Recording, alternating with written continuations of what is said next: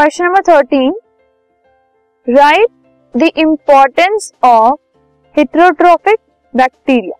जो heterotrophic bacteria होता है उसकी हमें इम्पोर्टेंस लिखनी है।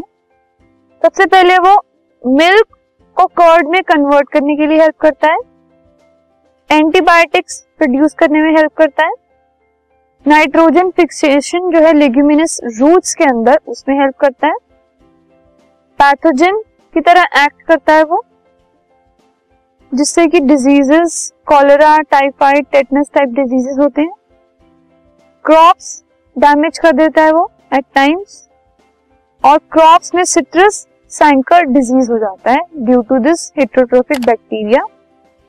They act as scavenger of nature, nature के स्कैवेंजर की तरह एक्ट करते हैं, मतलब उन ऑर्गेनिजम्स की तरह जो कि डेड और डिकेइंग के ऊपर फीड करते हैं।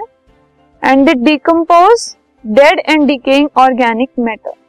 नेचर में जो डेड और डिकेइंग मैटर होता है उसको ये डिकम्पोज कर देते हैं। सो ये कुछ इंपॉर्टेंट फीचर्स हैं of heterotrophic bacteria. This podcast is brought you by Hubhopper and Shiksha अभियान।